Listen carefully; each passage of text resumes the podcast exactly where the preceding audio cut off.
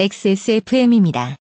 W 유니언 방송작가 유니온이 만드는 술기운의 작가생활 2020년 여름 매주 수요일에 업데이트됩니다. full 버전은 팟캐스트 XSFM에서 바쁘면 유튜브에서 술기운의 작가생활을 검색하세요. 방송작가 유니온에 가입하고 싶은 작가 여러분은 writersunion.kr로 Hello 동지들! 방송 작가들이 술 기운에 만드는 팟캐스트. 술 한 방울 안 마시는 작가 출신 유튜버. 저는 헬마우스고요. 방송 작가들은 왜 대부분 여자들이고? 어, 게다가 프리랜서일까? 이런 어떤 궁금증에서 시작한 다큐멘터리 영화가 있습니다. 그들은 왜 노조를 만들고 왜 싸움에 나섰나? 이런 내용이 담겨 있는 영화인데 오늘 그 다큐멘터리를 만든 사람 그리고 아주 특별한 게스트 두 분을 모시고 다큐에서는 못다한 피눈물 나는 얘기들을 직접 나눠보도록 하겠습니다 술기운의 작가생활 지금 시작합니다.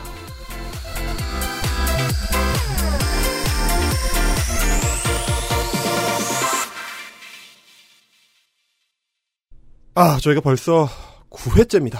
술기운의 작가 생활이고요. 저는 해마였습니다. 오늘 할 얘기가 굉장히 저희가 많아요. 이게 시간 아까우니까 울서 후계부터 들어가도록 하겠습니다. 벌써 3회째 출연을 해주시는 우리 최다 출연자 방송작가 유니온의 부지부장이신데 오늘은 이제 감독님으로 직접 이 자리에 나오셨습니다. 네. 네, 안녕하세요. 방송작가 유니온 부지부장이고요. 일하는 여자들이라는 다큐를 만들었습니다. 김한별이라고 하고 세 번째 출연이라고 하셨는데 네.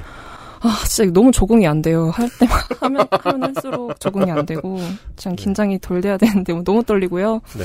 아, 게스트가 긴장을 하신다는 거는 이제 사실 진행자가 잘 못한다는 얘기인데. 아, 그건 아니 아닙니다. 아닙니다. 알겠습니다. 오늘 감독님께서 좀 해주셔야 될 말씀이 많으니까요. 제가 오늘 질문을 좀 많이 드리도록 하겠습니다. 우리 김한별 지부장님이 어, 직접 써주신 원고에 보니까 성덕이라고 제가 차마 못 읽겠어서 부끄러워서 못 읽겠어요. 성공한 오타쿠다 성덕이라고 말씀해 주셨는데 이게 왜 그러냐면 이제 오늘 저희가 모신 특별한 게스트 때문입니다. 어, 술기운의 작가 생활 사상 최고 아, 이런 거 뭐 이렇게 막 저도 붙여보고 싶었어요. 어, 초특급 거물 게스트 무려 어, 국회의원을 지내시고 무려 국회의원을 몇 번을 지내시고 해야 되는데 한 번밖에 안 지내가지고 참 민망하네요. 아, 충분합니다. 저희 중에 아무도 지낸 사람이 없기 때문에 맞습니다. 네 무려 원내 정당의 당 대표를 지내신 방송 작가들이 너무나 사랑하는 정치인 이정미 전 정의당 의원 나오셨습니다. 안녕하세요. 네, 안녕하세요. 반갑습니다. 아 정말 정말 환영합니다. 네. 저희가 저희가 이제 게스트를 항상 이제 저희 그 식구들끼리 하다 보니까 어 약간 이렇게 뭔가 아쉬운 면이 있었는데 기왕 모실 때 좀 센분 모셔보자 하는 의미로 아, 오늘 또 의원님을 좀 모셔봤습니다. 예, 식구가 된 기분으로 네. 여기 왔습니다. 아 음. 그렇습니다. 저희가 이제 특별히 의원님을 모실 때 저희 방송작가 유니온하고 의원님의 관계가 네. 보통 사이가 아니다. 음, 그렇기 네. 때문에 예, 특히 의원님을 모셔야 된다 이런 의견들이 많았는데 왜 저희가 그렇게 생각을 했을까요?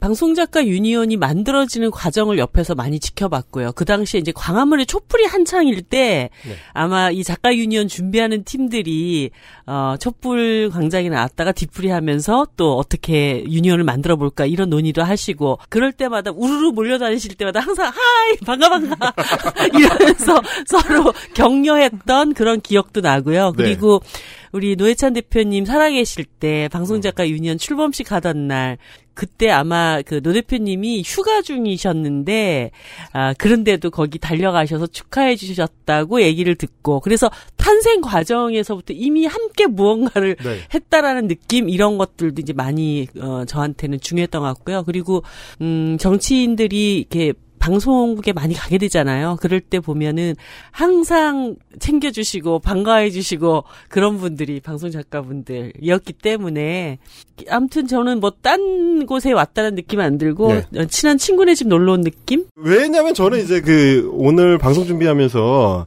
우리 김한별 감독님의 작품을 감상을 하는데 거기에 의원님께서도 나오시더라고요. 출연하셔가지고 엄청 이제 불을 뿜는 장면을 인상 깊게 봤는데 아, 너무 제가 좀 반가웠고 이 영화 얘기는 뭐 조금 이따 저희가 좀 더 깊게 하기는 하겠습습니다만은 예, 저는 이제 그 영화를 보다 보니까 출연자들이 이제 한 사람씩 이제 지나가는데 화면에 지나가는데 음. 아는 사람. 아, 어? 좀 미치 선배인데? 네, 저도 보면서 깜짝깜짝 어, 어? 내가 아는 사람 다 나오네. 오, 예. 어, 윤정 선배인데? 어, 어, 우리 국장님인데? 어, 이런 부분들이, 어, 이게 이제 그, 어떤 생각을 했느냐면, 이명박 전 대통령, MB의 이제 법정 독백이 아주 유명한 독백이 있습니다. 다 아는 사람들이구만 이거. 영화에 그래서 다 아는 사람들이 나와서 반갑기도 하고 이- 아 이야기를 좀 더 깊게 나눠볼 수 있겠다 좀 그런 생각을 했습니다. 예. 여튼 영화 얘기는 좀 더 자세하게 조금 이따가 해보기로 하고요. 의원님 오랜만에 이제 뵙기 때문에 저 근황을 좀 여쭤봐야 될 것 같은데 어, 떨어지시고 나서 요즘 좀 어떻게 지내십니까? 음, 4월 15일 선거에서 똑 떨어지고 한 한 달 동안은 헤매매 시간? 아 예. 아, 나는 왜 떨어졌을까? 나는 네. 앞으로 어떻게 살아야 하나? 네. 아, 정의당이 이렇게 힘든데 과연 우리는 정의당으로 성공할 수 있을까? 뭐 여러 가지 고민들을 많이 하는 그런 시간들을 보냈죠. 아, 어, 하지만 한 달의 깊은 고뇌 끝에 네. 그래도 대한민국에 정의당이 꼭 필요해. 아 그렇죠. 나는 다시 넘어진 그 자리에서 우뚝 일어설 거야.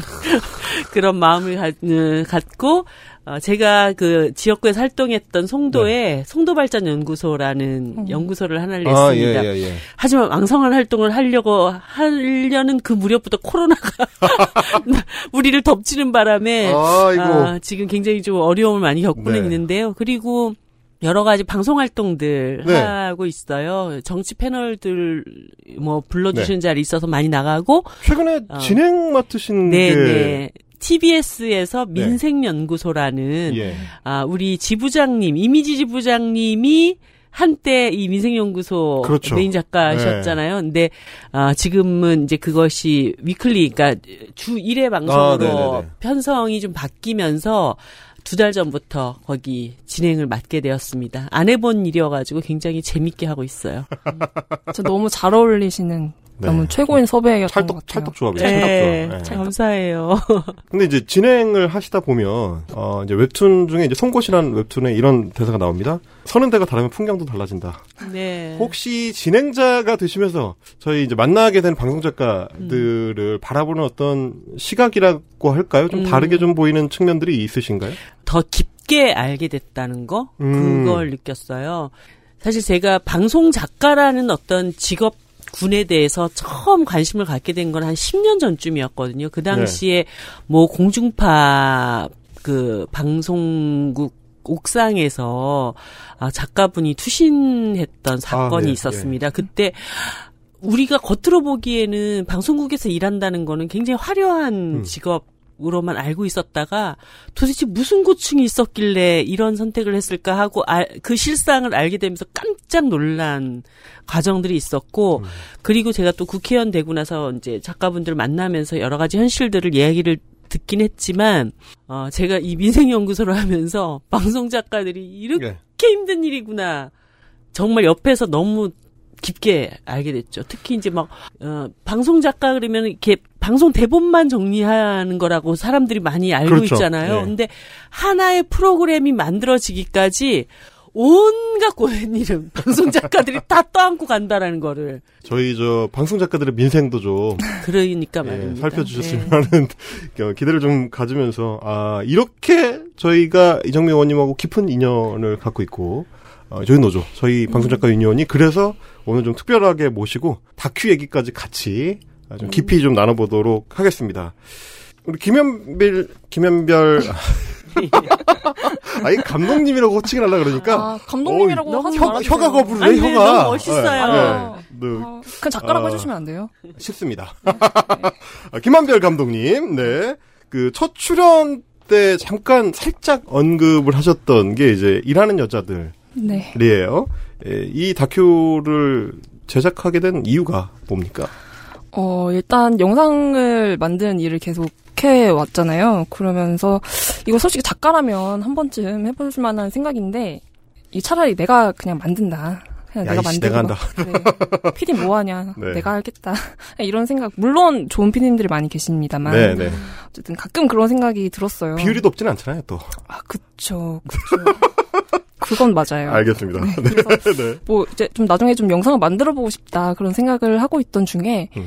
아까 의원님 말씀해주신 방송작가 유니온 출범 과정들을 함께 하면서 좀 의미가 있어서 좀 담아보면 좋겠다 영상으로 그런 생각을 좀 했었고요. 음. 이게 좀 의미가 있는 이 의미가 있어서이기도 했지만 사실 저희가 다 노조가 처음인 사람들이거든요. 그래서 하는 일들이 다 정말 좌충우돌이다. 정말 너무 다 뭔가 음, 아니 아니 저는 이제 노조를 만들어가는 과정에서 우리가 겪었던 네네. 그 희로애락들이 맞습니다. 영화 안에 다 담겨 있는데 아 이게 우리 얘기니까 훨씬 좀 다르게 다가오는 거예요. 그 이제 영화제에서 보통 이제 다큐 영화를 보게 되면 아 저 사람들이 저런 상황 안에 있구나 그런 감상을 하다가 저건 내 얘기니까 어떤 어떤 PD들이 어떤 식으로 작동을 할 때 우리 작가들이 저렇게 고통을 받고 어, 우리 노조가 저렇게 뛰어들었고 이거를 제가 다 아는 얘기다 보니까 어, 훨씬 더 좀 깊은 공감을 하면서 보게 되더라고요. 음, 네. 아 이게 그래서 저는 거기에 특히 공감이 갔는데 그냥 내가 하고 말지. 라는 인식. 음, 네? 맞아요. 사실 작가의 일이 그러니까 뭔가 부차적인 일, 어차피 방송 만드는데 PD가 그냥 만들고 작가는 네. 보조적인 역할 아니냐 이런 시선이 사실 있잖아요. 작가 그렇죠. 의 일이 네. 뭐 약간 부- 부차적인 일로 느껴 그렇게 좀 인식들이 있는데 사실은 그렇지 않거든요. 작가들이 하는 일이 굉장히 많고 다양하고 중요한데 그걸 사람들이 잘 모르고 있는 것 같더라고요. 심지어 같이 방송을 만들고 있는 사람들조차도 음. 그래서 바- 작가도 영상 만들 수 있다. 좀 그런 것 좀 보여주고 싶었고요. 그리고 사실 방송으로 뭔가의 세상의 다양한 이야기를 전하고 있는데 사실 진짜 우리 얘기는 방송으로 해본 적이 단 한 번도 없는 거죠. 음. 방송 작가들의 노동 환경이나 그리고 방송 스태프, 방송 비정규 노동 스태프 얘기는 절대 방송에서 다뤄주지 않죠. 단 한 번 다뤄지지 않았고 앞으로도 그럴 거라고 생각해요. 보통 사회면 기사로 다뤄지죠. 기사, 그쵸. 기사로 많이 다뤄지죠. 그래서 사실 그런, 그래도 내가 영상 만들어 왔는데 네. 영상으로 얘기해보고 싶다. 그런 생각에 만들게 됐습니다. 그 이제 다큐가 시작되고 나면 초반에 주로 이제 카메라 뒤편의 풍경들이 음. 쭉 이제 묘사가 되는데 주로 이제 우리 작가들은 또 뛰어다니잖아요. 맞습니다. 맞아요. 스튜디오에서 뭐 출연자 대기실로 이, 이제 이런 어떤 카메라 뒤편에 잘 드러나지 않던 풍경들을 쭉 이제 보여주는 장면인데 저한테도 굉장히 익숙한 공간들이고 어, 보다 보니까 아 이거 트라우마가 되게 옛날 생각이 나면서 옛날 아, 그 기억이 나는 그런 좀 유사 체험을 하게 됐어요. 혹시 의원님께서는 영화 이렇게 보셨나요? 네 봤습니다. 어떤 장면이 제가 좀- 나오는데 안 볼 수가 있습니까? 제가 꿈에 그리던 영화 출연을 그러니까요. 어, 그 장면만 보신 건 아니죠? 좀 인상적이었던 부분을 꼽으신다면 어떤 부분? 일단 네. 제가 이 영화를 보면서 완전 빵 터진 대목이 있어요. 여기도 이제 술 기운의 작가 생활이라고 돼 있지만 네. 장면마다 모이면 전부 술을 드시는 거예요. 어떡해. 모든 자리에 그 페트병 네. 맥주를 드시거나 네. 소주를 드시거나 해서 이게 이제 보통 노조 활동을 하려면은 그 하루에 엄청 고된 경무가 끝나고 나서 회의를 그렇죠. 하시니까 정말 소주 한 잔 마시지 않고는 이 회의를 하기가 굉장히 힘들었겠구나 이런 생각도 한편에서 들었고 옛날에 그 뭐 노동의 새벽에 새벽 쓰린 가슴이로 찬 소주를 붓는다 그런 가사도 생각이 나고 아무튼 그게 참 되게 마음에 많이 와닿았어요. 어, 저렇게 짬을 내서 노조 활동한다는 게 얼마나 네. 어려웠을지 그냥 그 장면들 하나만 봐- 보더라도 가슴에 확 와닿는 네 그런 술기운의 작가 생활이지만 아, 취중의 노조 생활이라고. 맞아요. 저는 이제 다큐를 보다가 등장 인물들 중에서 이제 주요 인물 두 분이 대화를 나누는 장면이 굉장히 인상적이었는데 어떤 분이 어, 나는 노조에 너무 안 맞는 사람인 것 같다. 아, 이런 얘기를 하시니까 그걸 들으신 다른 분이 야 노조에 맞는 사람이 어딨어 어, 이렇게 춤을 주시는데 그 처음에 노조 안 맞는 사람인 것 같다고 하신 분이 당시 우리 지부장님이시고 노조에 맞는 사람이 어딨냐는 말씀을 해주신 분이 부지부장이셨던. 아, 기묘한 어떤 풍경을 좀 봤습니다. 여러분 이거 진짜입니다. 이게 아, 노조에 맞는 사람이 어디 있겠습니까? 그 맞아요. 그냥 하는 거지. 그냥 그냥 하는 그냥 하는 거죠 우리가 필요하니까 하는 건데요. 어, 이거 듣고 계신 분들 다 일단은 노조에 가입하셔서 나중에 고민을 해보시라는 좀 말씀을 드리면서 자 그런데 일단 일하는 작, 아 일하는 여자들이라는 제목을 정하신 이유는 뭐예요? 어, 제가 처음에 다큐 말, 소개를 이제 드릴 때 이제 방송 작가들의 노조 활동이다라고만 말씀을 드렸었는데 사실 일하는 여자들은 방송 작가 직군을 통해 본 여성 노동의 이야기를 하고 있어요. 음. 사실 그 이제 다큐 구성하면서 이제 뭐 방송 작가 제가 방송 작가로 일을 하고 있지만 사실 우리가 어떻게 처음에 만들어졌고 어떻게 생겼고 뭐 이런 이야기들을 좀 천천히 그동안 볼 기회가 없더, 없었어요. 우리 직군에 대한 이야기. 네네. 그래서 네. 근데 작규를 구성하면서 그런 것들을 좀 이제 공부, 취재, 스터디라고 하죠. 직군 얘기가 나와서 그런데 사실 저도 이제 뭐 방송 특히 이제 시사 쪽에서 오래 일을 하다 보니까 이런저런 자료를 찾아볼 일이 많았는데 어, 방송 작가라는 직군이 어떤 히스토리를 가지고 있는지를 찾기가 온라인 상에서 굉장히 어렵게 돼. 있어요. 굉장히 희귀하고 자료가 잘 안 나와요. 맞아요. 근데 이번에 그 다큐를 찍으면서 그걸 좀 찾아보셨다는 거 아니에요? 네네, 좀 찾아보는 작업들을 했었고, 첫 번째 일단 2000년대, 2000년도에 그 음. 대구 마산 MBC 지역에서 방송 작가 선배들이 첫 번째로 노동조합을 만드셨던 노조를, 적이 예. 있어요. 근데 음. 그거는 이전에 노조 만들기 전부터 이제 알고는 있었는데, 그렇게 그냥 그때가 있었구나. 근데 한번 실패를 했었구나. 음. 이 정도로만 알고 있다가, 이번 다큐 작업하면서 조금 더 알아보고 그러던 중에, 첫 번째 노동조합이 전국 여성노동조합에서 출범을 했어요. 그래서 음. 음. 그때 어 근데 왜 여성 노조에서 출범을 했을까? 어 근데 여자들이 많으니까 여성 노조에서 출범을 했나 보다. 그럼 왜 여자가 많을까? 이렇게 생각이 음. 예. 옮겨갔던 거죠. 그래서 방송 작가 직군이 어떻게 처음 생겼는지 좀 거슬러 올라가 보게 됐죠. 방송 작가라는 꾼이 그러면 방송의 시작과 함께하는 뭐 그런 종류가 아닌가 봐요? 그쵸 그런 게 아니었. 분기점이 따로 있어요? 일단 그 저도 이제 알아보면서 네. 방송 작가라는 직군이 처음 생긴 게 우리나라에 이제 처음에 방송이 드라마 그러니까 지금 우리가 드라마로 알려져 있는 방송극이 처음 이제 음. 만들어지면서 시작이 됐는데 옛날 뭐 여로나 이런 드라마 같이. 네네, 엄청 네. 옛날 그런 드라마. 그런 네. 드라마를 쓰는 방송 작가가 첫 번째로 등장했던 그런 음. 작가라고 해요. 그러고 이후에 지금 같이 그런 뭐 쇼 프로그램, 오락 프로그램, 이런 프로그램이 생긴 게 70년대. 70년대. 네. 요 당시에 그 박정희 정부에서 교양 프로그램의 비율을 확 늘렸다고 해요. 그러면서 이제 80년대에 와, 와서 지금의 교양, 시사교양 다큐 작가들이 생겼는데, 아, 이, 이게 70년대에 네네. 박정희 정권 때. 음. 아, 그러니까 사실 저는 항상 방송 작가 생활하면서도 도대체 이 교양이라는 용어를 누가 만들었을까? 맞아요. 이때 만들어진 거라고 어, 하더라고요. 그러고 보면 어, 박정희 시절이라고 생각하니까 굉장히 좀 와닿는 네네네. 아이고 사고가 어머. 났습니다. 박정희 정권 나오니까 아, 이게. 부들부들 떨면서 네. 작가들의 원혼이 지금 그러니까 말이죠. 교양이 뭐냐 교양이 도대체 교양 없는 사람이 어딨냐. 웬일이야. 이때 80년대에 방송 작가를 시작하셨던 분들이 이때는 말 그대로 그냥 작가들이 나레이션만 쓰는 그런 음. 일들만 했다고 해요. 그야말로 원고 작성. 네네 원고 작성. 그래서 이 당시에는 그 등단하신 시인분들, 시인. 아. 네, 어, 등단하신 분들이 이 방송 작가 일을 되게 많이 시작하셨고 음. 진짜 글 쓰는 분들 위주로 음. 네네네. 다. 아, 하긴 지금도 글 쓰는 분들이잖아. 그렇죠. 좀 이렇게 유려한 글을 글 네. 쓰는 그런 요즘은 좀 육체 노동적으로 많이 움직이긴 그러니까, 하는데 저희가 네. 맞아요. 그때는 80년대는 진짜 글만 써, 음. 썼다고 해요. 네. 그래서 실제 지금도 활동하시는 80년대에 시작하신 선배들 같은 경우는 진짜 시, 시인이신 분들이 많고. 근데 그러다가 90년대에 이제 SBS가 개국하고 이제 상업 케이블 방송들이 생기면서 음. 프로그램이 갑자기 늘기 시작한 거죠. 그러면서 음.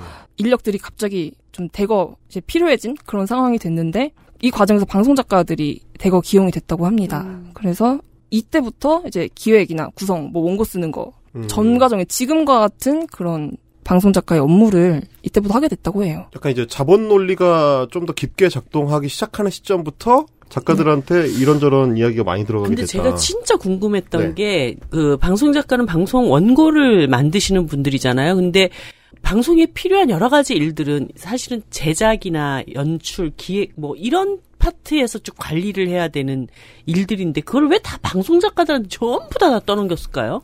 그 이제 설명을 좀 해주시는 걸 듣다 보니까 음. 90년대에 말하자면 기획이 중요해지고 음. 구성이 더 중요해지는 그래서 프로그램의 어떤 차별점을 좀 깊게 만들어야 되는 시점이 왔을 때 음. 돈이 많이 들어가는 사람들을 고용하기보다는 음. 기존에 싸게 쓸 수 있는 인력을 더 많이 충원했다 이런 쪽에 가까운 것 같아요. 그 맞나요 맞아요. 이게? 그게 맞는 것 음. 같아요. 그래서 아. 좀 쉽게 빠르게 좀 똑똑한 친구들 쓸수 있는 게 그 당시에 약간 여대생 그리고 음. 고학력인데 약간 경력이 단절된 그런 여성들이었다고 해요. 요런 게 그 당시 신문 기사들을 제가 좀 찾아봤어요. 근데 신문 기사들이 좀 나와 있더라고요. 그 아, 당시에 이게 기사에서도 분석을 했을 정도로 그 당시에 네 기사에 그런 뭐 지금 뭐 사회 현상 같은 걸 약간 소개하는 요 그런 꼭지 같은 기사군요. 것을 네네 여기서 91년 10월 24일에 한겨레 기사 인데요. 사회 주부가 뛴다라는 제목으로 어, 사회성 있는 주부를 얘기하는 것 같아요. 사회 주부가 뛴다. 그래서 7편이 방송 작가 편으로 되어 있습니다. 부제가 글 쓰는 일, 특히 방송 대본 쓰는 일 통해서 사회 참여 길을 찾는 주부가 늘어나고 있다. 아, 이거 굉장히 90년대식. 그쵸. 어쭈가. 글 쓰는 주부. 예. 그러니까 한마디로 부업으로 글을 쓴다라는 맞아요. 그런 그런 인식이 굉장히 어, 강하네요. 네, 네, 네. 맞아요. 여기서 지금 정종숙 당시 한국 여성연구소에서 이제 나온 그 연구 자료를 보니까 여기 이제 기사에서 인용을 하신 것 같아요. 음. 흔히들 졸업을 앞둔 여, 여대생들 사이에서는 구성 작가가 세상 말로 인기 있는 직업이라고 한다. 음. 이렇게 선호의 대상이 된 데에는 나름대로 현실적인 문제와 희망사항이 양면으로 복합되어 있는 듯하다. 구성 작가의 대부분은 전속 계약이기보다는 프리랜서고 따라서 생활 주기가 일반 직장인처럼 일정하지 않다. 단위 프로그램에 따라 일을 하기 때문이다. 급여 역시 월급이 아니라 프로그램 단위로 받아 수입도 일정치 않다. 그것이 구성 작가의 대부분이 여성인 한 이유이기도 하다. 이야, 이거 2021년에 쓴 거 아닙니까? 그쵸. 너무 똑같아요. 근데 이 현실적인 문제와 희망사항이 복합되어 있다. 그래서 어. 현실적인 문제와 희망이 섞여서 프리랜서 그 어려 죽을 프리랜서를 네. 하게 만들었다는 거 아니에요? 희망이 어디 있는지는 잘 못 찾겠긴 한데. 누가, 결, 바, 누가 바란 거야? 나는 프리랜서가 되겠다고. 그러니까 90년대에 본격적으로 방송작가 직군에 참여하는 여성들이 많아지는 그 시기. 음. 이게 이제 그래서 여초 직군으로 시작하게 됐다. 그런 얘기가 되는 거네요. 네, 그렇, 그렇습니다. 음. 실제로 저희 엄마가 네. 80년대 학번이신데 네. 대학 다닐 때 같은 교회 다니는 집사님이 너 방송 작가 해보지 않을래? 라는 이야기를 하셨다 그래요. 음. 근데 그 당시 저희 엄마는 고민을 하다가 네. 안 일을 되겠습니다. 라고 다른 일 하셨는데 음. 그거를 되게 두고두고 후회하셨대요. 방송 작가라는 직업이 되게 뭔가 되게 좋은 직업으로 음. 보이셨나 봐요. 다 그렇게 느껴요. 그쵸. 그, 그걸 깊숙이 알지 못하는 사람들은 일단 방송국에서 일을 하고 방송 대본을 만든다는 게 엄청 멋진 일이라고 다 생각해요. 그게 제가 예전에 이제 18대 국회 때 국회에서 잠깐 일할 때 저희 어머니도 비슷한 말씀을 하셨는데 아, 국회 보좌진으로 일하면 뭐 좋다 훌륭하다 음. 뭐 이랬는데 제가 집에 못 가는 걸 보고 그 뒤로는 그 인식이 네. 깨지셨는데 네. 우리 저 김 감독님의 어머니께서도 따님의 어떤 직업 활동을 보시면서 좀 생각이 바뀌셨겠네요 그러면 완전 바뀌셨겠죠. 완전, 완전 바뀌셨겠죠. 한번 여쭤보세요. 요즘은 어때? 그럼 의원님 지금 이제 이 네. 이야기를 쭉 보시면 결국에는 다시 이제 우리가 여성 노동 문제와 만나게 되는 것 같아요. 네. 어떻게 좀 생각이 드시나요? 딱 느낌에 뭔가 이제 방송 일에 보조적인 수단 그리고 보조적. 그 네. 보조적인 어, 노동은 여성이 하는 일. 딱 음. 이런 메커니즘이 그대로 드러난 것이 방송 작가 일이 아닌가 하는 그런 음. 생각이 들어요. 사실 어, 최근에는 많이 극복됐다고는 하지만 여성은 기본적으로는 가정을 담당을 하고 음. 남성들은 이제 생계를 어, 꾸리는 그런 이제 성별로 역할 분담을 음. 다 하는 것이 고정화돼 있잖아요. 우리 네. 인식 속에서 네. 그렇기 때문에 여성 노동의 가치가 제대로 어, 인정받지 못하고 우리나라의 비정규직 노동 문제는 거의 여성 노동의 문제랑 동일하다라고 볼 수, 음. 볼 정도로 음. 어, 비정규직 전체 중에 여성 비정규직이 차지하는 비율이 상당히 높은 음. 그런 상황이고요. 그리고 어, 그런 일들이 이제 최근에는 비정규직이라는 말 대신에 예를 들어 프리랜서라든가 이런 어떤 특수한 고용 형태로 계속 이게 확산되어 나가면서 음. 어, 여성들은 쉽게 데려다 쓰고 어, 필요 없을 때는 쉽게 버릴 수 있는 음. 이런 그 노동으로 계속 이제 정착되어 가는 것 같아요. 음. 한때 지금 우리나라의 이런 이제 불안정한 노동 고용 현실이 폭발되기 시작했던 게 IMF 때잖아요. 그렇죠. 그 당시에 제가 들은 이야기로는 은행에서 어, 일을 하시는 노동자분들은 대부분 이렇게 부부가 음. 많이 있어요. 그러니까 그 일을 하면서 같이 만나서 이제 가정을 꾸리고 그렇죠. 이런 이런 경우들이 많은데 그때 막 엄청나게 다 잘라내지 않았습니까? IMF 때 그 대부분 일차적인 감원 대상은 아, 부부가 함께 이 은행에 다니는 집. 음. 그 중에서 여성 노동자 이렇게 먼저 잘라내는 이런 것들이 이후에 이제 여성들은 다 쉽게 쓰고 쉽게 버릴 수 음. 있는 그런 음. 노동이다라고 하는 인식들로 이어지게 되는 그런 음. 과정. 그 말씀을 듣고 보니까 이제 조금 전에 한겨레 기사에서도 파트타임이라는 말을 이제 굉장히 자주 음. 썼는데 90년대 네. 그 기사에도 보니까 결국은 방송 작가의 직군 특히 이제 여성이 주로 종사하는 방송 작가 직군의 일이 full-time job이 아니다. 이거는 main job은 결국 이제 가정주부로서 가사노동에 매진을 하다가 음. 시간이 빌 때 와서 잠깐 하는 일처럼 인식이 그때부터 네. 생겼다는 것 같은데. 그냥 큰 돈 벌 필요 없잖아. 그냥 남편이 돈 벌어오는데 보조 반찬값 수단이죠. 정도. 생계도 음. 보조적인 역할을 하는. 아, 그런데 사실 실제 우리나라에서 경제 활동을 하는 여성 노동자들 중에 전적으로 그 여성의 어, 임금으로 가정을 꾸려 나가야 되는 그런 여성 노동이 한 50% 정도 됩니다. 전체 일하는 여성들 중에. 그러니까 음. 여성 노동이 다 가정에서 남편이 벌고 뭐 보조적인 수단으로 네, 네. 뭐 소위 옛날 말로 반찬값이나 벌어오는 뭐 학원비 벌어오는 이런 노동은 아니라는 것이죠. 아, 네. 이미 그런 위치는 벗어났는데도 불구하고 네. 여전히 인식이 네. 그리고 사회적 대우가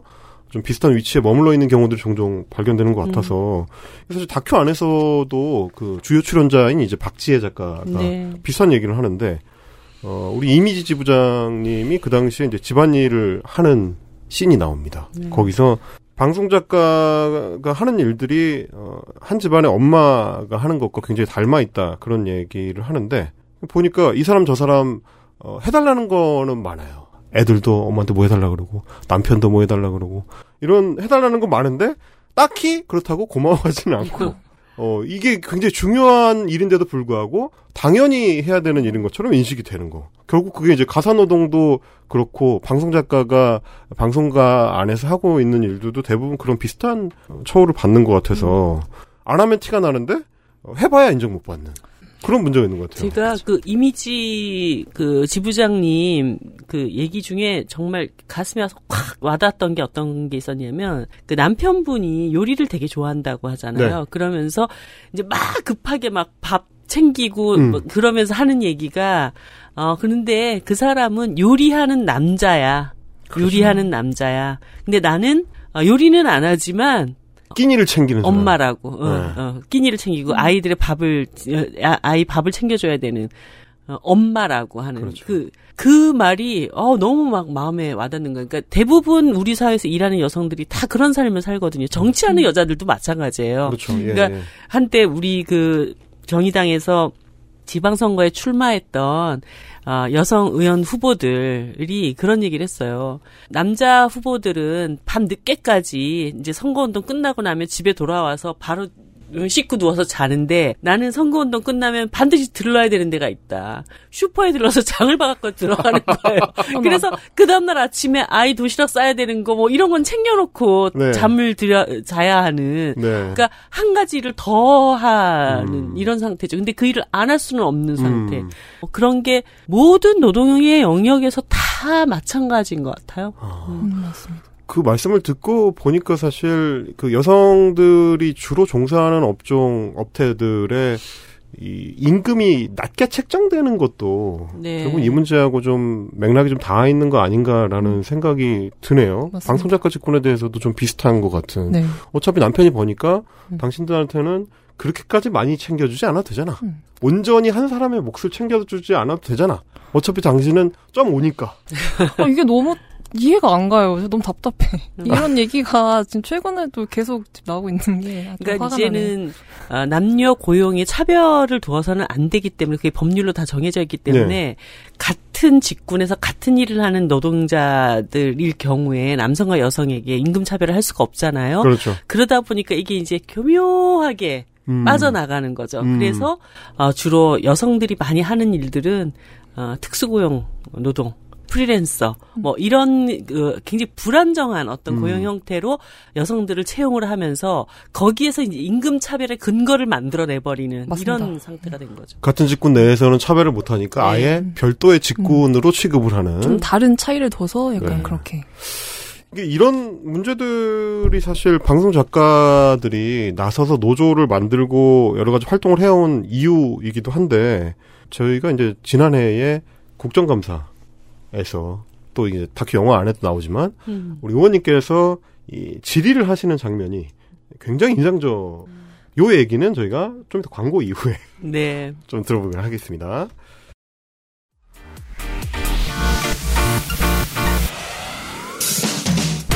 떼인 돈 받아드립니다. 어, 끝까지 추적해서 저희는 골로 보내드리는 게 특징입니다. 자, 당신을 지켜준 빨간 우산. 백도 없이 직진만 하는 작가들의 든든한 백. 방송작가 유니언 잊지 마시고요. 전화번호는 02-6956-0050. 카카오톡 오픈 채팅방 상담도 가능합니다. 서러운 일, 골 때리는 일, 화나는 일이 있다면 언제든지 방송작가 유니언의 문을 두드려주세요.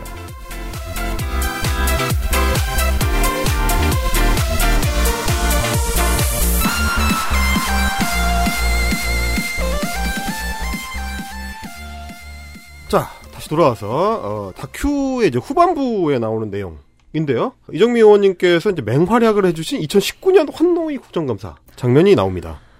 우선 국정감사에서 주요 질의를 하실 때 네. 일종의 그 파트너십처럼 음. 저희 방송작가 유니온이 그때 참여를 했던 기억이 있는데 어떻게 하다가 이 질의를 준비하시게 된 건가요?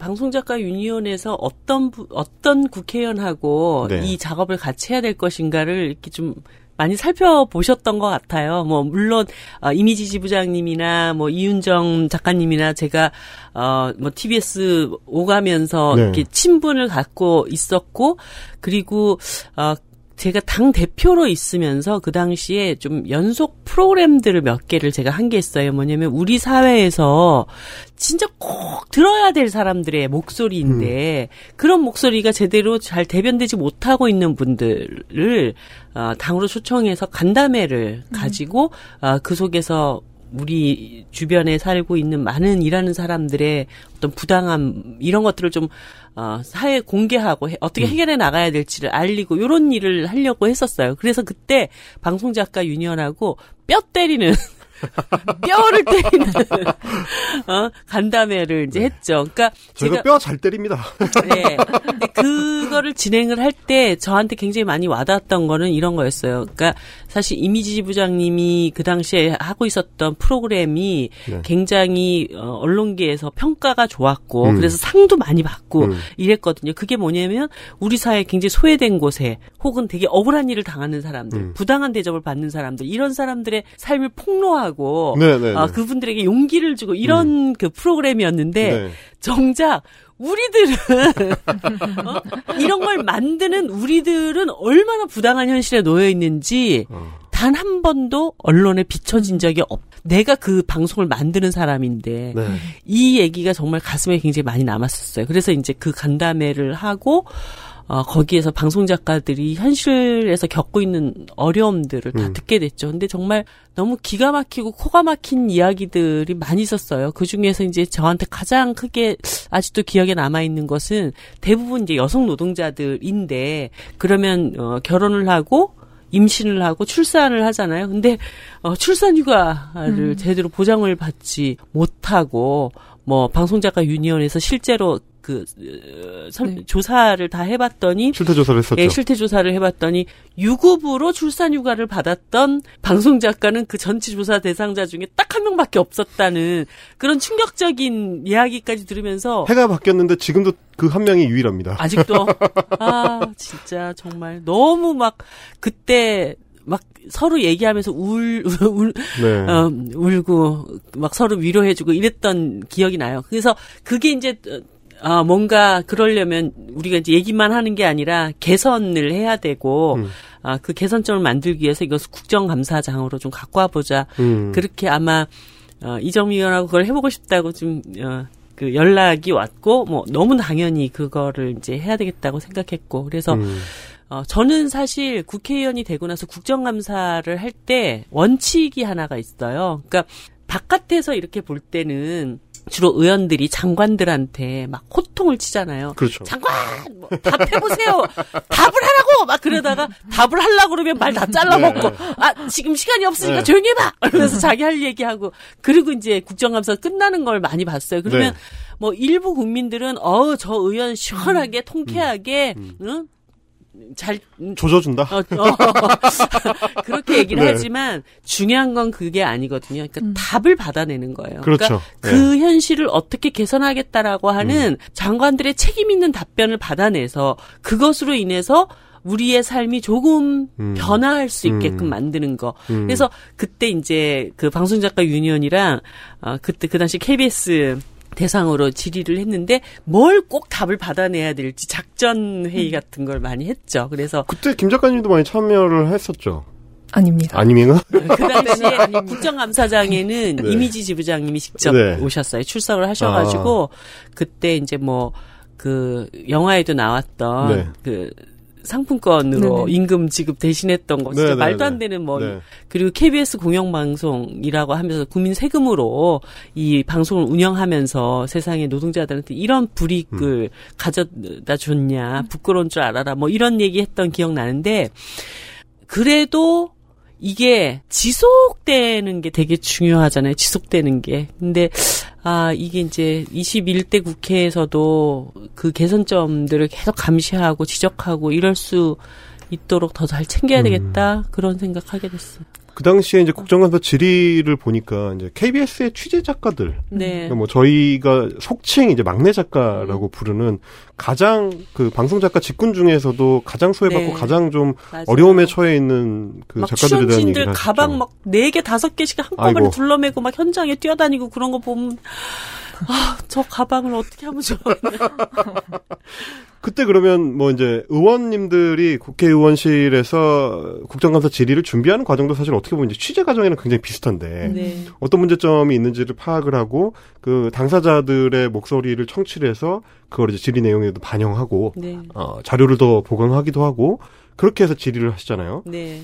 그때 파악을 해보시니까 KBS의 그 작가 시스템 혹은 뭐 취재 작가들의 처우 특히 어떤 부분이 좀 문제였다고 보셨나요? 어, 지금 막 정확하게 많은 것들이 생각나지는 않지만 네. 사실 어, KBS라고 하면 우리나라에서 가장 큰 방송사잖아요. 그렇죠. 네. 거기에다가 국민들 내는 수신료가 어, 들어가고. 수신료가 또 네. 거기에 들어가고 있고 어 그런데 어 제가 알기로는 어이 작가들에 대한 어떤 시스템, 그 처우 이런 거는 정말 제가 상상했던 것 이상으로 음. 열악했던 걸로 음. 기억이 나요. 그러니까 음.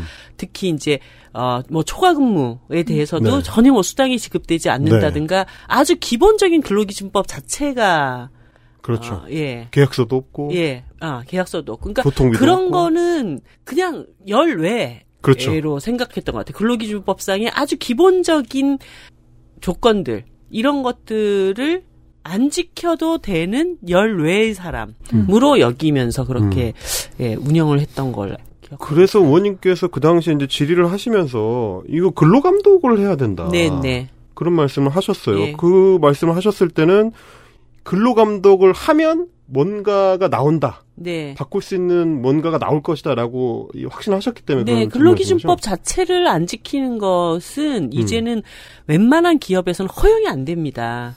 예를 들어서 임금을 제대로 안 준다. 네. 뭐 8시간 노동을 하, 하기로 계약을 했는데 30분 일찍 나와서 준비를 해라. 이러면 그 30분 초과 수당 다 줘야 돼요. 그건 그냥 노동청에 고발하면 이제는 안 줄 수 없도록 그렇게 되어 있어요. 그렇죠, 예. 민간 기업들조차도. 그런데 이런 고용방송 안에서 그런 음. 게안 지켜졌기 때문에 저는 뭐 특별 근로감독해서 이거를 지적을 하게 되면은 음. 이제 샥 다 해결될 수밖에 없을 거라고 봤었죠. 근로 감독을 제대로 한다면 음. 방송 작가 직군 그 중에서도 취재 작가들은 노동자성이 이거는 뭐 빼박이다. 네. 이렇게 좀 판단하셨던 것 같아요. 네. 김 감독님은 보니까 이제 화면도 그때 뭐 담으셔서 다큐 안에 반영을 하셨지만 네네. 이 의원님께서 질의하는 장면을 실시간으로 보셨죠. 그쵸. 그거 이제 찍으면서 그 밖에 있었는데 그때 의원님 하시는 말씀을 들으면서 했던 생각이 방금 또 생각이 났는데 네. 이렇게 다른 제3자의 시선에서 보는 그런 방송작가 직군의 현실? 그걸 이렇게 들으니까 정말 이게 아 그래 이게 진짜 부끄러운 노동 처우다. 이게 진짜 말도 안 된다. 너희들 부끄러워야 된다. 음. 그런 생각이 그때 당시에 들었던 게 지금 방금 생각이 나네요. 그러면서 밖에서 이제 그 얘기 들으면서 정말 너무 막 뭉클한 거예요. 진짜 진짜 어. 막그 지혜랑 같이 보면서 박재 작가. 네네 그 지혜 작가님이랑 보면서 그때 입당하고 싶다고 했던 거 입당하셨나 몰라. 일단은 못했다. 아, 우리 박재 작가님이 그 다큐 안에서도 직접 발언을 하죠. 맞아요. 꼭 네. 얘기 전해주세요. 맞아요. 기다리고 네. 있다고. 아니 그 얘기가 진짜 꼭 나와요. 지부를 할 네. 때마다 구분은 정의당 입당하셨나요? 이 질문이 꼭 나오는데 어, 되게 궁금하신가 봐요. 그게. 저에게는 굉장히 중요한 어, 문제입니다. 그럼요. 그, 말하자면 이제 정치라는 게 그쵸. 어, 목소리를 반영해서 맞습니다. 결국은 모아내는 게 핵심이니까 뭐 맞아요. 정의당 입장에서는 그렇게 한 분이라도 더 목소리를 보태주시면 그쵸. 예. 저도 그게 되게 중요하다고 생각을 해서 그걸 이렇게 그대로 넣었는데 음, 그 부분을 되게 빼라는 얘기를 되게 많이 들었어요. 음, 음. 이거 왜 넣냐. 그냥 약간 정치색이 들어가 있는데 아. 굳이 이렇게 조 아 다큐 좋냐. 안에서 굳이 이렇게 네, 굳이 그렇게 어. 정당에, 얘기를, 어. 네, 특정 정당 얘기하면서 그거 굳이 꼭 해야 되냐는 이야기를 들었는데 음. 그 얘기를 들으니까 더 빼면 안 되겠다라는 생각이 들더라고요. 그만큼 이제 정치를 바라보는 시선이 음. 되게 그냥 뭐 편갈라 먹기 하고 약간 어. 서로 자기들 이익 챙기려고 그냥 음. 그렇게 하는 어떻게 보면 약간 정치 혐오적인 그런 시선이 있기 때문에 그런 이야기를 한 게 아닌가 하는 생각이 아. 들었어요. 아니 이게 이제 장기적 관점에서 보면 굉장히 어떤 바람직한 루틴을 따라가는 거지 않습니까 음, 이게 어떤 문제적 현상이 있고 그 피해 당사자들이 어, 정치인에게 호소를 음, 해서 그 네. 정치인이 상황 파악을 정확하게 하고 필요한 질의를 국정감사에서 던지고 음. 맞습니다. 그리고 그게 어떤 어, 변화를 추동할 수 있는 힘이 보이니까 거기에 피해 당사자가 어, 입당해야 되겠다라는 생각을 하는 건 맞아. 어떻게 보면 어떻게 당연하지. 이게 굉장히 자연스러운 정치적인 조직화의 이, 이 모범형? 근데 그거를 예. 이제 뭐 예를 들어서 정의당이 특별하게 그렇게 하고 있다 이렇게 생각하면 정말 안 된다고 봐요. 아, 물론 저도 정의당원은 아닙니다. 그러니까 저는 이제 그 네. 측면을 말씀드리려는 게 아니라 예를 들어서 국회에 가 보면 우리 사회의 굉장히 소수 기득권 특권층들의 목소리는 굉장히 과대 대표되고 있다는 음. 걸 많이 느껴요. 네. 뭐다 아시다시피 4대강 그 뭐 엄청난 돈 들어가는데도 그거 네. 밀어붙여서 다 통과시키죠. 그다음에 뭐 부동산 뭐 그 조세제도 하나 바꾸려고 해도 네. 강남 상구에 집 몇 채씩 갖고 있는 사람들을 엄청나게 국회에 어, 그렇죠. 통해 가지고 심지어 기사까지 동원해 가지고. 네, 자기들의 어떤 의견들을 관철시키려고 하는데 오히려 이렇게 열심히 일하는 노동자들 일하는 사람들 이런 사람들은 내 목소리를 누군가를 통해 가지고 대변해야 되겠다 음. 이런 거를 잘 안 하시려고 해요. 잘 그러니까 느끼질 못하죠. 네네. 그래서 국정감사 기간이 되면은 음. 심지어 정의당 일하는 사람들을 대표하는 정의당 국회의원인 저한테까지도 기업의 이제 대, 대관 업무라고 그러거든요. 이제 관, 그, 소위 이제 국회에서 국회밥을 먹으면서 국회의원들만 아, 로비를 하는 음. 그런 분들이 계십니다. 이- 이제 이사급을 달고 전무 음. 이사급을 달고 그런 사람들은 매일 와서 그 자신들의 어떤 입장들을 음. 계속 로비를 해요. 근데 대부분 우리 같이 열심히 그냥 사는 평범한 사람들은 국회는 꼴도 보기 싫다 그러고 쳐다도 뭐 거기 일하는 놈들은 네. 다 네, 독놈들이야. 다 똑같은 놈들이네. 네, 이러면서 네. 자신들의 어떤 이해관계를 간철시키기 위한 음. 노력들을 안 하거든요. 그래서 어. 어, 오히려 저는 이번 그 다큐에서 그게 네. 꼭 정의당이라고 하는 거에 음. 너무 저, 신경을 쓰시기보다는 아 어떤 정당 나의 이야기를 해줄 수 있는 어떤 정당에 음. 대해서 관심을 갖고 음. 그 당에서 활동을 하고 거기를 통해서 내 이야기를 어떤 그렇죠. 대변할 수 있도록 만드는 음. 이런 게 조금 잘 됐으면 좋겠다는 생각이 들어요. 그렇습니다. 우리 저 매일이 바쁜 평범한 시민들은 어, 다른 뭐 기업체들처럼 대관 업무를 할 수가 없으니까 그래서 어, 노조가 있습니다. 그렇죠. 맞습니다. 어, 이 일하는 여자들 다큐를 보시면 어, 대관 업무 기능으로서의 방송작가 노조의 역할을 좀 명확하게 아실 수가 있을 텐데 그날 제가 듣기로는 그래서 질의하시는 장면을 촬영을 하고 어, 집에 가는 길에 문자를 맞아요. 받으셨다고. 맞아요. 그때 그 질의를 보고 이제 의원님이 하시는 걸 그 국회 방송 TV에서 볼 수 있지 않습니까? 네. 그래서 저희 조합원들이 전국에 계시기 때문에 전국에 계신 작가님들이 그 실시간으로 이제 보고 계셨어요. 음. 저희 카, 카톡방이 있어서 실시간으로 채팅을 하면서 그걸 이렇게 보고 있었는데 정말 다 정말 너무 감동이다. 진짜 너무 뭉클하다. 어떻게 우리를 얘기를 이렇게 사이다. 정말 음. 이렇게 대변해 주시다니 정말 너무 감동을 해서 아, 이 마음을 어떻게 전해야 된다. 음. 그걸 누군가 그 얘기를 하셔서 우리 단체 문자를 보내자. 네. 그래서 단체로 네 단체로 어. 우리 문자를 보내자 해서 문자 총공. 어, 그 문자 통관 그런 그랬어요. 그 약간 사랑의 문자를 네. 이제 보내자 해서 예. 저도 이제 그때 이제 촬영 끝나고 나서 이제 집 가는 버스에서 이제 보내고 있었는데 근데 좀 보냈는데도 제가 그때 술을 마셔서 그런 게 아니라 정말 너무 울컥한 거예요. 눈물이 막 계속 나는 거예요. 버스에서. 그래서 아, 술은 너무- 뭐늘 마시니까요. 네. 그, 그쵸. 그래서 이렇게 문자를 보냈는데, 이제 보내고 이제 내렸는데, 답장을 해주신 거예요, 의원님이. 전 답장이 올 거라고 전혀 생각하지 못했어요. 근데 답장을 해주셨는데, 뭐라고 해주셨냐면, 제가 오- 아까 오면서 또 읽었는데, 아, 뭐라고 어, 해주셨냐면, 의원님 혹시 직접 답장 보내세요? 네, 그러면? 네. 아, 그러시구나. 그날 굉장히 많은 분들한테 문자가 왔고 음. 그 우리 이윤정 작가님이랑 네. 어 지금 이거 엄청 많은 사람들이 보고 있다. 아. 그 그래서 막 책임감도 되게 어, 생기고 아. 또 내가 그 우리 방송 작가 분들하고 이 일을 함께 해내고 있다라는 생각하니까 이렇게 자긍심 같은 것도 있고 어깨 뽕이 쭉 올라가. 그래서 그날 온 문자들에는 다 제가 답을 드렸어요. 뭐라고 답장해 저는 주셨습니까? 그래서 실제로 저도 네. 항상 뭐 이렇게 다른 문 의원님이 실제로 보내주시는지 몰랐는데 답장이 우리 모두 힘내서 화이팅 하자고요. 꼭 진전된 결과를 만들 수 있을 거예요. 이렇게 왔는데 이거는 누군가가 쳐서 보낸 거잖아요. 이건 그냥 그게 네. 아니잖아요. 예, 예, 그래서 예. 매크로로 답변하는 건 아니고. 예. 그러니까. 그래서 정말 너무 감동을 받았던.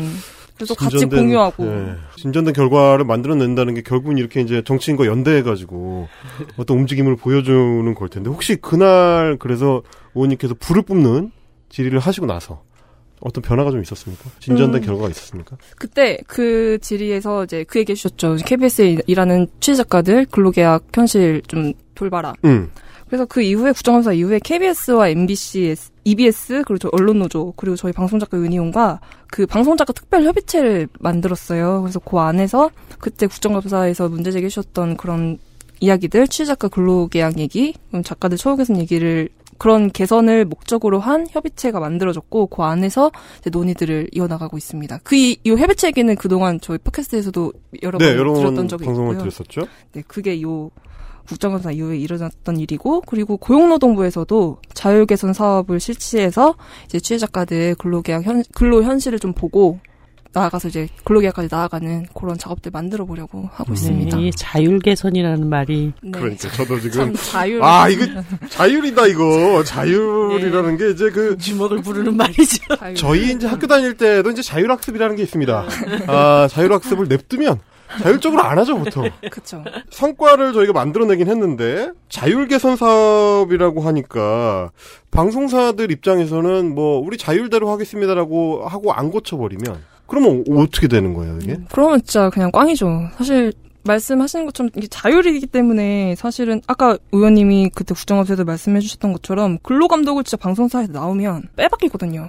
그렇죠. 근데 단 한 번도 나온 없, 나온 적이 없어요. 그래서 이걸 어쨌든 자유개선 사업이기 때문에 강제성이 없으니까 그 이후에 할 것은 이제 저희 노조에서 열심히 문제제기 계속하고 얻어 나가야 될 것 같아요. 그러니까 이게 네. 이제 그 자율 개선 사업을 실행을 하라 음. 그랬으면은 일정 기간 후에 네. 노동부가 그것이 얼만큼 진전이 되었는가 다시 음. 점검을 음. 해야 되잖아요. 네. 그래서 어, 그 자율로 맡겨놨더니 도저히 말을 안 들어먹네? 그러면 그 이후에 조금 더 더 강제적인 어떤 조치가 나갈 수 있도록 이렇게 음. 저는 가야 된다고 봐요. 네. 제가 지금은 21대 국회는 없지만 어 또다시 이제 뭐 정의당 한노희 의원님 음. 계시기 때문에 그 자율 개선 사업의 허와 실에 대해서 네, 네, 네. 뭐 국정감사에서 다시 한 번 더 다뤄볼 수 있게 한다든가 이런 것들이 있으면 좋을 것 같아요. 음, 그게 사실은 우리가 매년 국정감사를 국회에서 하는 이유가 네. 지난해 국정감사에서 특정 기관들이 이제 지적을 받았고 음. 어, 뭔가를 어, 조치를 하겠다고 약속을 했다면 그 네. 다음에 점검을 또 이제 국회의원들이 하는 거가 네. 자연스러운 흐름이잖아요. 네. 근데 이제 20대 국회하고 21대 국회 사이에 지금 약간 단절이 있어서 그러면 혹시 정의당의 다른 의원님들이 네, 그 당시에 이 네. 제 국정감사를 담당했던 어, 보좌관이 지금 한노희 우리 강은미 어, 의원실에서 아, 같이 네. 일을 하기 때문에 연속성을 갖고 이걸 살펴볼 수 있지 않을까. 제가 아. 전혀 뭐 그쪽이랑 아직 얘기 안 했지만 방송을 통해서 약속을 드리겠습니다.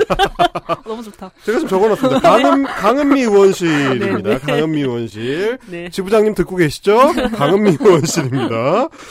그 사실 지금 의원님하고 계속 이야기를 나누다 보니까 다큐멘터리에서 우리가 다뤘었던 이야기들이라는 게 일하는 여자이자 일하는 방송 작가들의 현실인데 어, 현장 정치인이 그 의견을 받아서 스피커를 대신 키워주는 네. 이런 역할을 해주신 거잖아요. 그러면 그 당시 이제 지난해 환노이 준비를 하시면서 느끼셨던 것들 중에서 물론 이제 자율개선 사업도 중요합니다만은 특히 좀 어떤 부분이 방송사들이 좀 생각을 바꿔야 된다.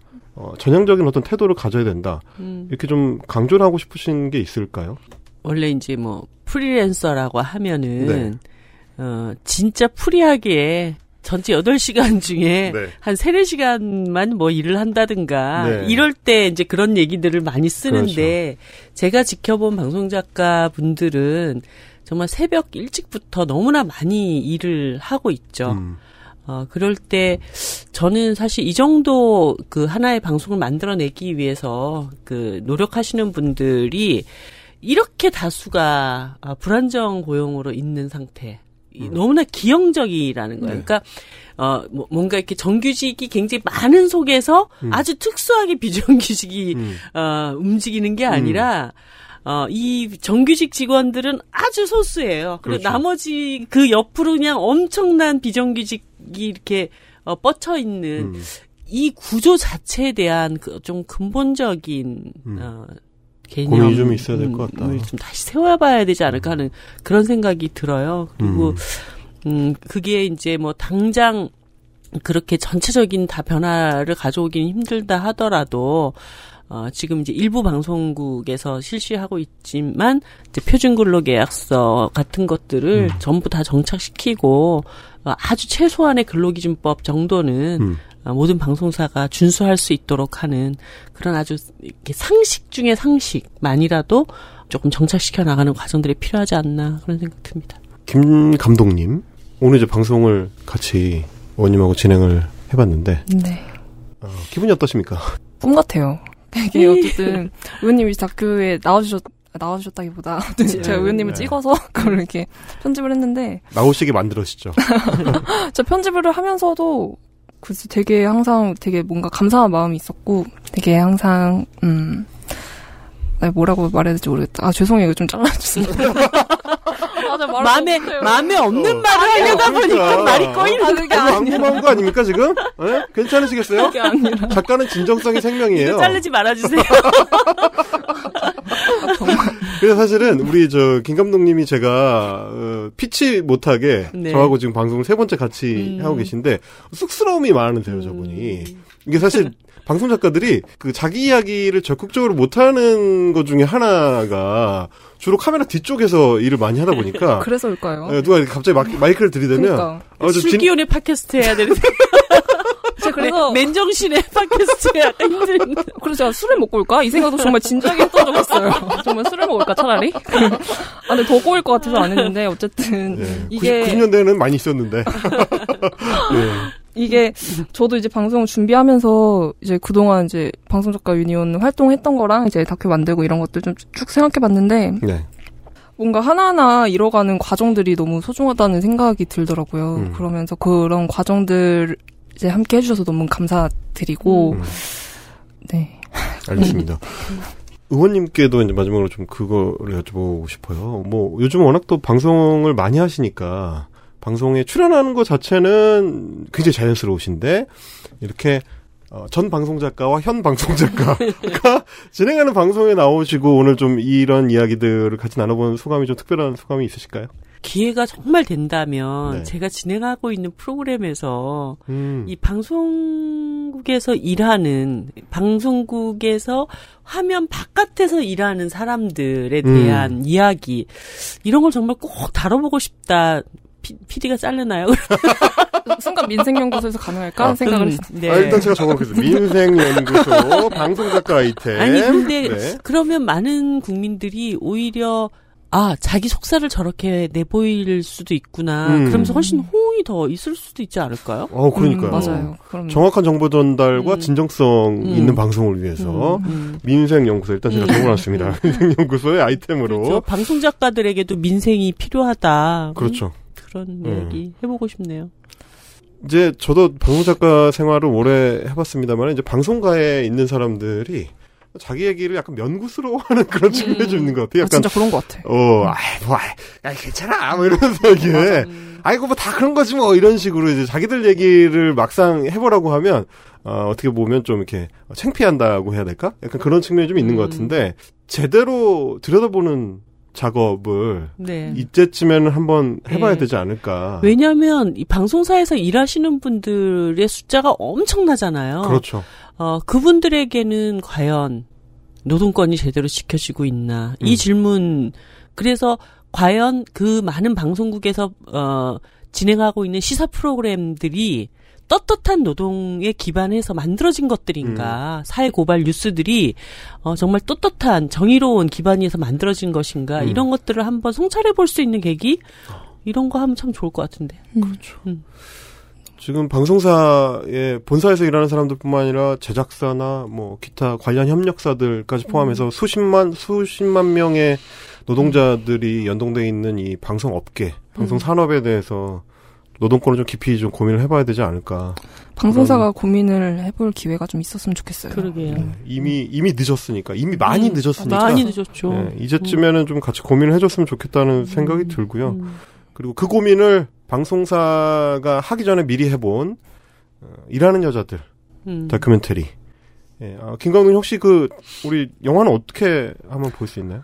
지금은 뭐 어디 온라인에 올려둔 게 아니고 영화제에서 상영을 하고 있어요. 네. 그래서 지금 앞으로 남아있는 영화제는 9월에 열리는 제주 혼디 독립영화제라는 영화제가 있는데 이건 열- 온라인으로 상영합니다. 음. 온라인으로, 그래서 네. 온라인에서 보실 수 있고요.